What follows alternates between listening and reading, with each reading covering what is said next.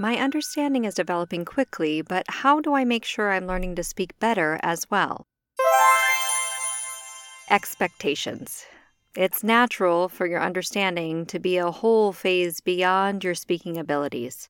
So, adjusting our expectations helps a great deal. When we expect this, it helps us understand the process our brain uses to acquire our new language.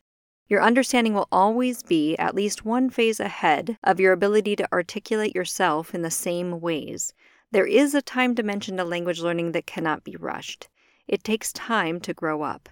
Even in your first language, you didn't speak at a university educated level at age 14. You had to first be a university educated person. That's why they say it takes most people 17 years to develop native like fluency in a language like Arabic. Mm. Additionally, you cannot yet say what you don't know. We learn to speak by imitating what we've heard. Occasionally, someone will come up and say, I cannot talk about practicing yoga. Well, when is the last time you heard an Arab talk about yoga?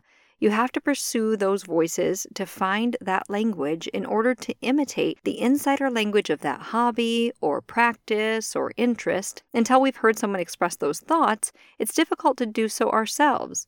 We're talking only a piece of the puzzle right now that we are able to put together so far.